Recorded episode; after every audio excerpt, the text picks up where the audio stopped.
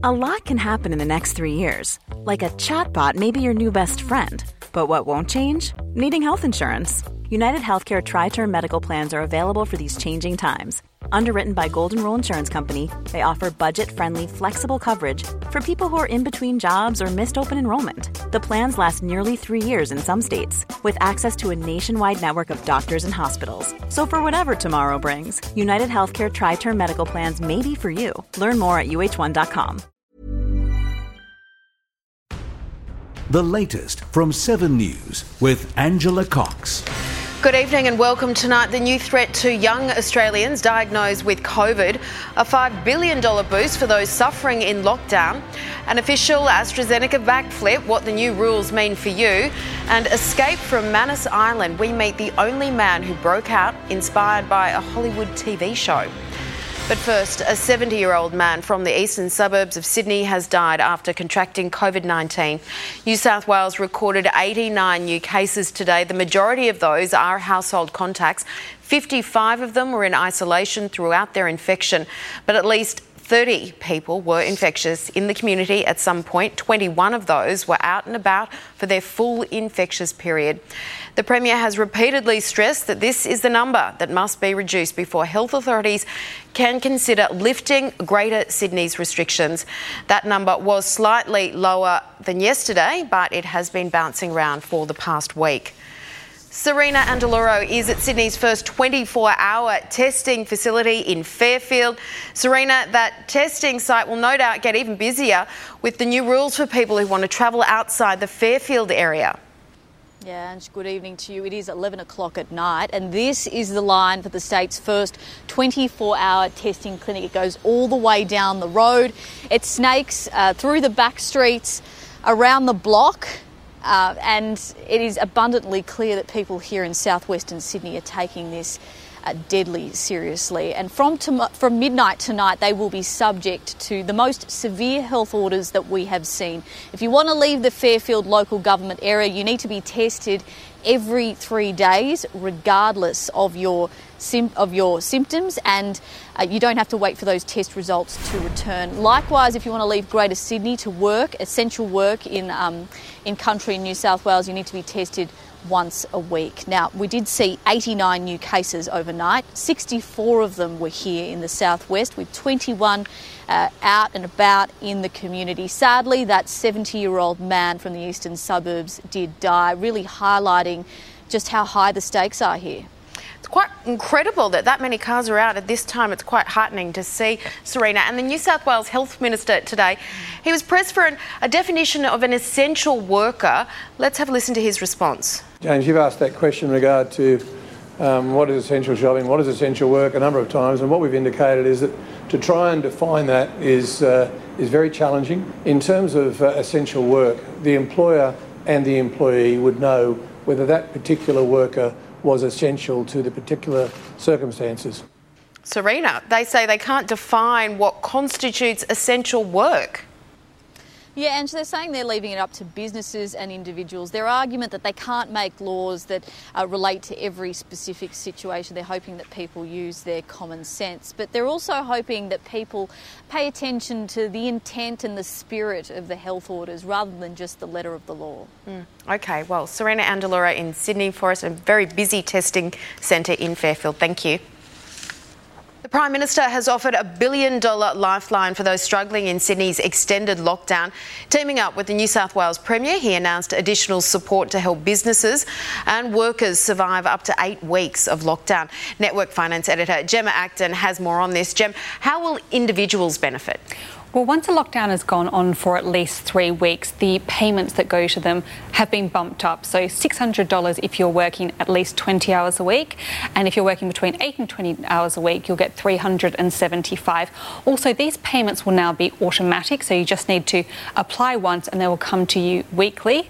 And this will be extended throughout Australia when lockdowns go for more than three weeks. Now, in this case, the New South Wales government has actually added some funds of its own so that not just people in lockdown areas such as Greater Sydney, but anyone in New South Wales who can demonstrate that they have lost at least eight hours work a week will also be able to apply for these funds, which is really a recognition that the lockdown pain spreads a lot further mm. than just their lockdown areas. And what about businesses? What's designed for businesses? Well, there was a big resistance to bringing back any form of JobKeeper, but there will actually be support um, on the wage bill front. So if you're a larger business, you'll be able to get 40% of your payroll bill paid for. Uh, that's between, well, that's up to $10,000 a week.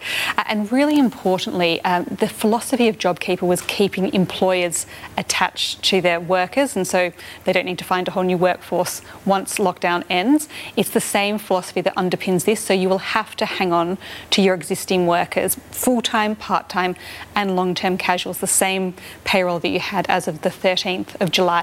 Now, for smaller businesses, there's uh, also help. Sorry, that help only applies to businesses that are earning annually of between $75,000 and $50 million mm-hmm. who can demonstrate a 30% drop over a two week period compared to 2019. Now, smaller businesses had been left out prior to now, but now businesses between $30,000 and $75,000 turnover will get $1,500 a fortnight, and sole traders will be able to get $1,000 a week. So, much broader support. Yeah, that's important. Anything else on offer? Yes, you probably remember that a big part of the first lockdown was help with rent. Mm. Uh, there's real incentives in this package to uh, get landlords, both commercial landlords and residential landlords, to offer some rent relief because they will be able to apply for land tax reductions. There's also $17 million going towards boosting mental health support, and that's across different age groups, uh, different communities from a cultural perspective and different challenges people are facing. So many different organisations will be getting some support for that. Sounds positive. Okay. It does. Thanks, Jem. Thanks, Ange. The Victorian government has accused Scott Morrison of acting like the Prime Minister for New South Wales in an extraordinary swipe at the new pandemic payments. A statement by a spokesperson tonight said New South Wales deserves every possible support, but, quote, Victorians are rightly sick and tired of having to beg for every scrap of support from the federal government. It shouldn't take a crisis in Sydney for the Prime Minister to take action. We had, the shame, had to shame the federal government into doing their job and providing providing income support for Victorian workers when we battled the Delta strain earlier this year. Georgia Love is live for us in Melbourne with more details. Georgia, a lot of reaction there to unpack.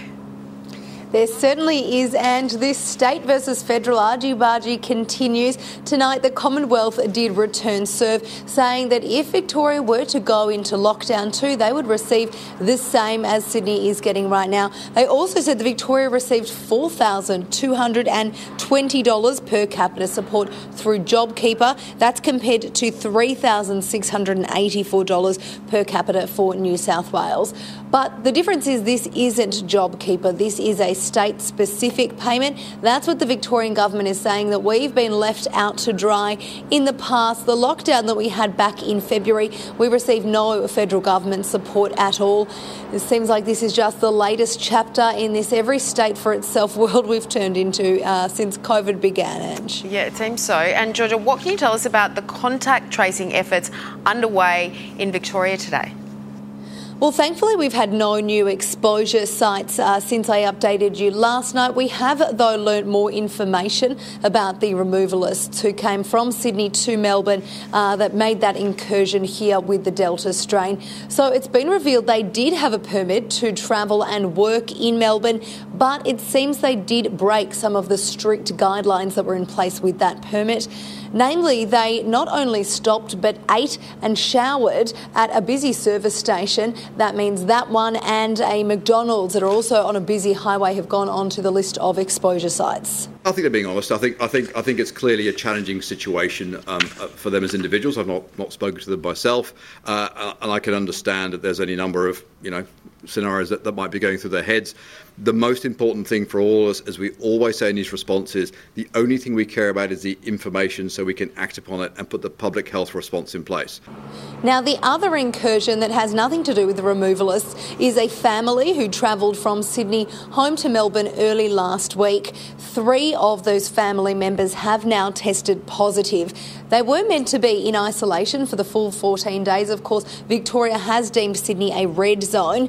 But it's turned out that one, at least one of the family members, has left quarantine at least twice. We have tier one exposure sites at a Coles and also at a service station from both Saturday and Sunday last week, meaning they have broken those restrictions.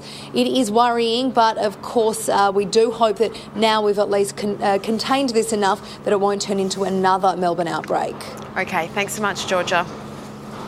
Australia's advisory group on vaccination has again updated its advice on the AstraZeneca jab, encouraging people under 60 who are living in an area with an outbreak to get the vaccine. Taylor Aiken is standing by in Canberra this evening. Taylor, what is the latest advice now on AstraZeneca? And you'd be forgiven if you're finding it hard to keep up with this changing advice regarding the AstraZeneca vaccine. ATAGI, the group that advises the government on immunisation, today recommending those who live in an outbreak area such as Greater Sydney should bring forward their second AstraZeneca dose. Studies show that the vaccine is most effective if doses are given 12 weeks apart. But due to the risk of contracting COVID increasing in those hotspots, health officials now say the second dose can be received between four and eight weeks after their first dose. Shortening the time between the two doses does reduce its efficacy slightly, but experts say it is still enough to prevent serious illness. That expert vaccine group also updating advice surrounding the AstraZeneca vaccine for those aged under 60 years of age. They're now urging people of any age living in those outbreak areas who don't have immediate access to Pfizer to re reconsider getting the AstraZeneca vaccine instead. They say the risk benefit balance has changed in those hotspot areas and the benefits of being vaccinated increasingly outweigh the concerns of developing serious side effects such as those rare blood clots.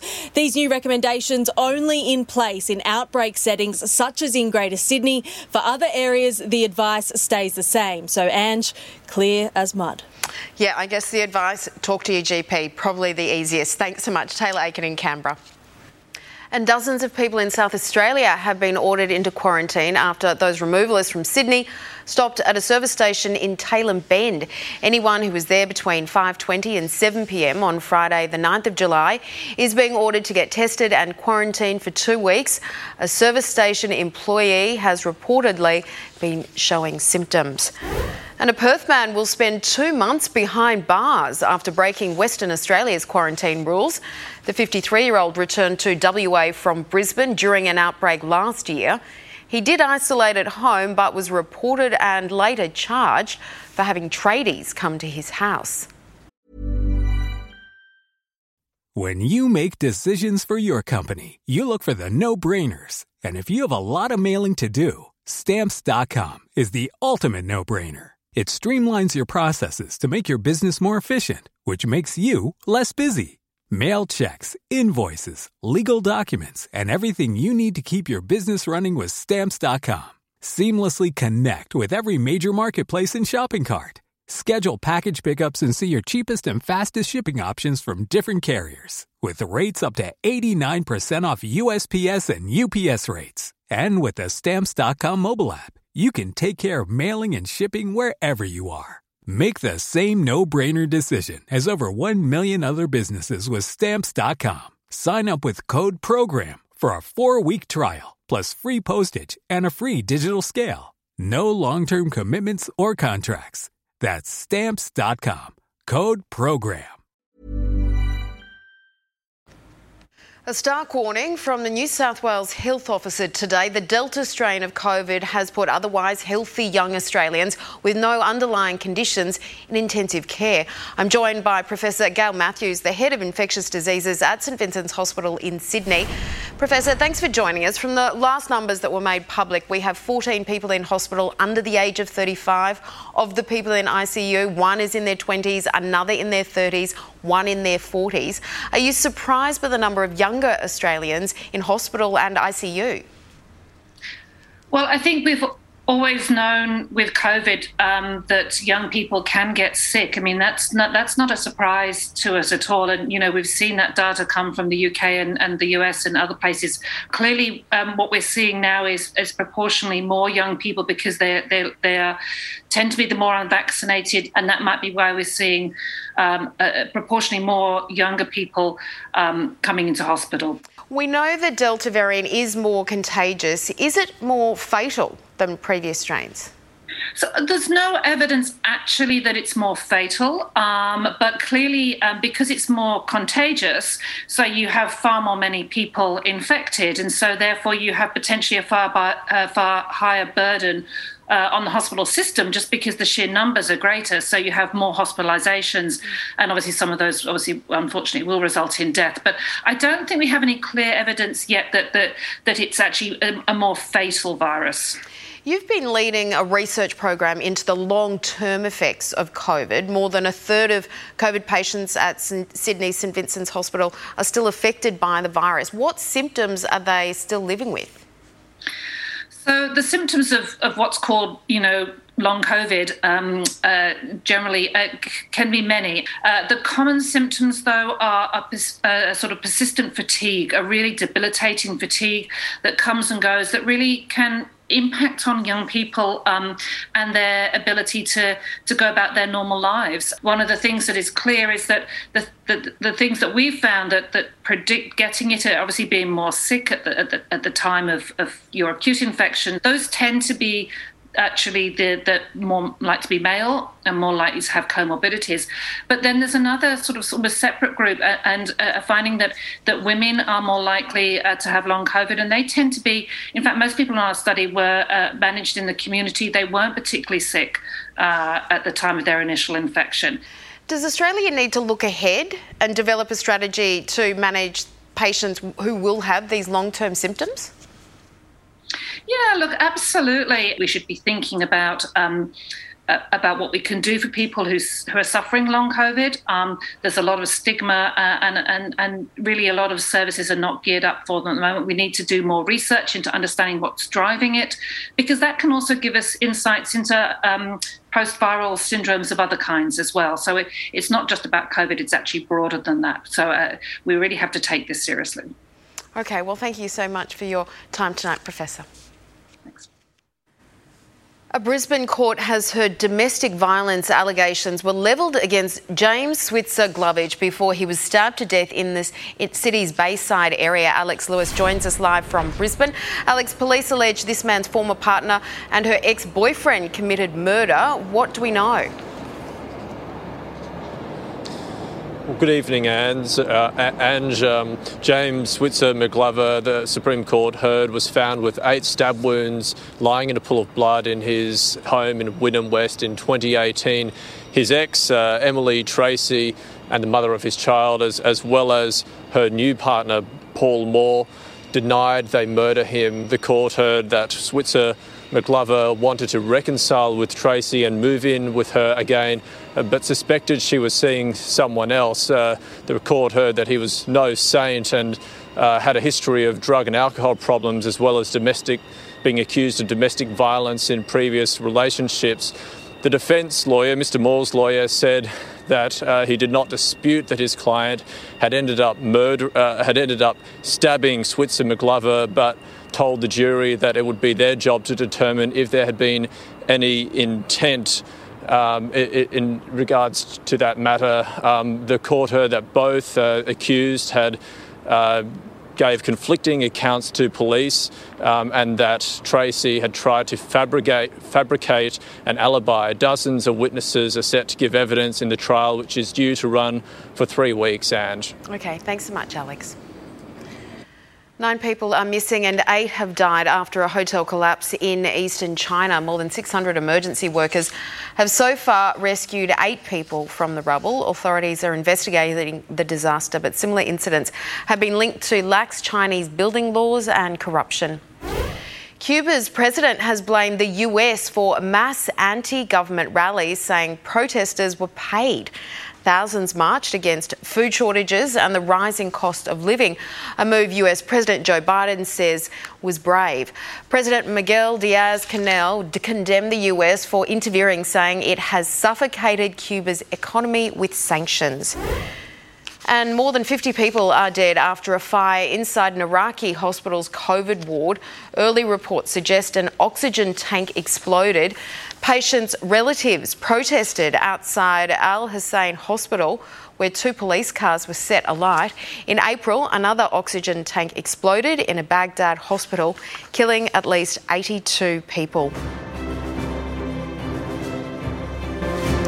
Jaivet Ealom is the only person to have ever escaped from Manus Island, a story that sounds like it's straight out of Hollywood. In 2013, Javed fled his homeland of Myanmar, travelling to Jakarta before boarding a boat with other asylum seekers bound for Australia. Instead of receiving refuge, he was sent to Christmas Island before being moved to the infamous Manus Island Detention Centre, which he compares to a horror movie.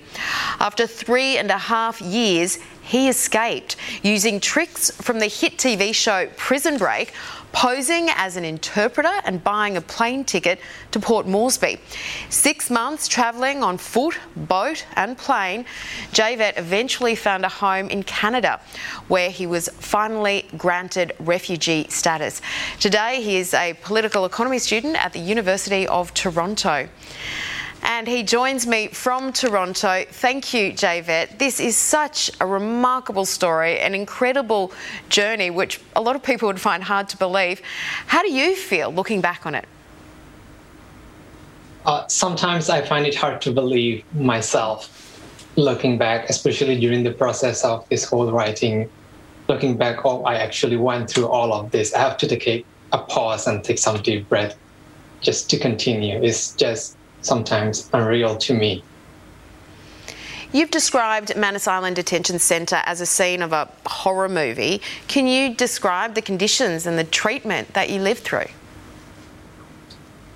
The conditions were beyond words. Like I could hardly find like enough words to describe the conditions and all the other aspect of tortures that come along with, including the physical and mental torture one of the biggest examples that I can think of is like not having a timeline to your detention. Mm. It is indefinite detention. You don't know whether you will ever be gonna be out of there. Some of my friends are still in the detention system across Australia and uh, in PNG as well. Still, like it is nine years now. Considering where you were, this escape plan, it was really quite audacious. And the key was getting off Manus Island was pretending you were an interpreter. How did you pull that off? How did you come up with the idea to do it like that? The airport um, was also patrolled by the guard who, the same guard who regularly patrol um, and guard like the detention. So there's no way any detentions and any prisoners would be able to leave the center um, via the airport without notice. And in fact, there were a few examples who were actually turned back from the airport after they were being noticed that they were actually from the detention. So the plan was to find a demographic that I would fit in, which was at the time um, one of the cohort was interpreters, the other cohort was um, health worker, and I found interpreters was a much more easier um, logistic wise to manage uh, to be able to camouflage uh, in that way. You must have had nerves of steel. What was going on in your body when you were getting on boarding that plane to get over to Port Moresby for your escape? It was, um, I, am pretty sure I, I, I, I, explained it to the T in the book, uh, but a lot of the time, almost every turn came with a surprise, and I have no idea how to proceed with it. It was like uh, almost a panic, but I somehow learned to stay calm and just hope for the best. And sometimes I just say to myself, so it's like a fight or flight reactions to from my body, and I just go with it. I had no idea it will ever work, but somehow it worked. Incredible. And then you just spent months, uh, foot, boat, plane, with no money. I read when you first landed in the airport in Canada, you actually confessed to the immigration officer that you had a fake passport and you told him your story. And he felt so sorry for you, he went out and bought you Subway. How different is your life now? How differently did Canada receive you than Australia? Um, it was actually more than what I had expected. Coming here, I actually mentally prepared myself to go through under the, some sort of similar system um, that I went in the in Australia, and then like when I was treated so differently, and I received such a almost like a welcoming sort of messages from everywhere I go, from department to the immigration refugee board hearings. It is a complete shock to me that the same process could be so different, and I just felt guilty for those my friends who are still in the detentions and for those who are still somehow suffering the consequences of the detention. Australia's use of detention centres has recently uh, come to light again because of the Biloela family. As someone who has lived it firsthand, what is your message on the treatment of asylum seekers? There are better alternatives, there are better ways to treat. And when you detain someone, for example, in the Biloela family, and also this, this is the case in the, um, in the Manus, you are actually taking up the prime years of their life from these kids and from these people. You're essentially taking off like their years where they should have been learning a lot of things that any normal kids would do, and instead they're learning probably some um, guards movement and loud prison uh, gates banging. Um, those were especially um, very common in Christmas Island. Hmm. Well, thank you so much for sharing just a small part of your remarkable story tonight, David. Thank you. Thank you. And you can read more about Jaivet Ealom's incredible story in his memoir, Escape from Manus. When you need mealtime inspiration, it's worth shopping Kroger, where you'll find over 30,000 mouthwatering choices that excite your inner foodie. And no matter what tasty choice you make, you'll enjoy our everyday low prices, plus extra ways to save, like digital coupons worth over $600 each week. You can also save up to $1 off per gallon at the pump with fuel points. More savings and more inspiring flavors make shopping Kroger worth it every time. Kroger, fresh for everyone. Fuel restrictions apply. Now, Gemma Acton's back with a look at the markets. Thanks, Angela. Asian markets picked up on the strong lead from Wall Street overnight to push higher today.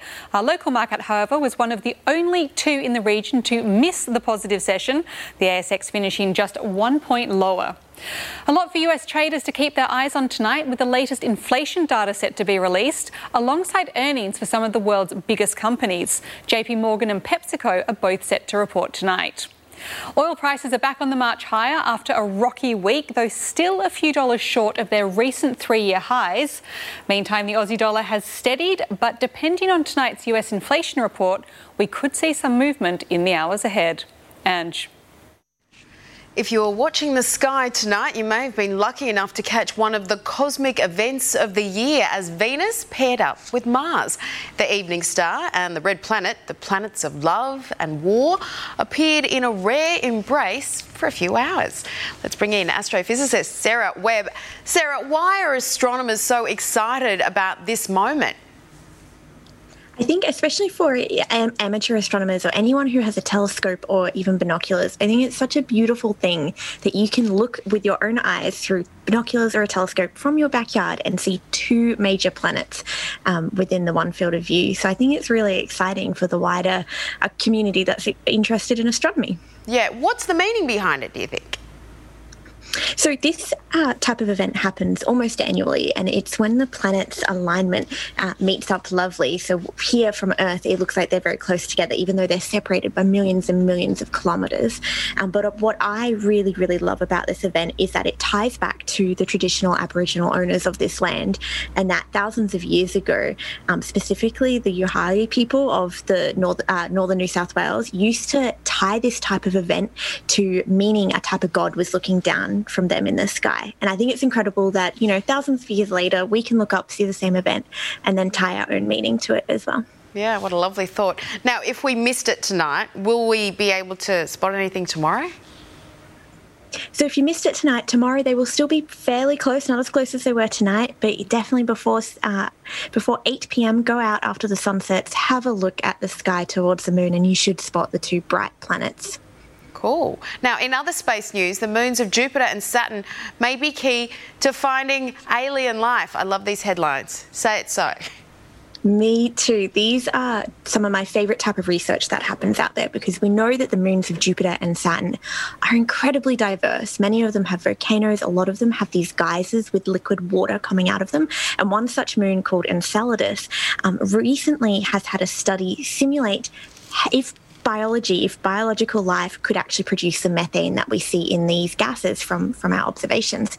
And it turns out theoretically, yes, microbes could be producing this methane. So even though it's not a confirmation of life, it is a tantalizing little hint of something that is sure to be explored in the near decades. We like a little hint. Okay, thanks so much, Sarah. Thank you. Thank you for your company this evening from the team here at 7 News. That is the latest. I'm Angela Cox. Good night.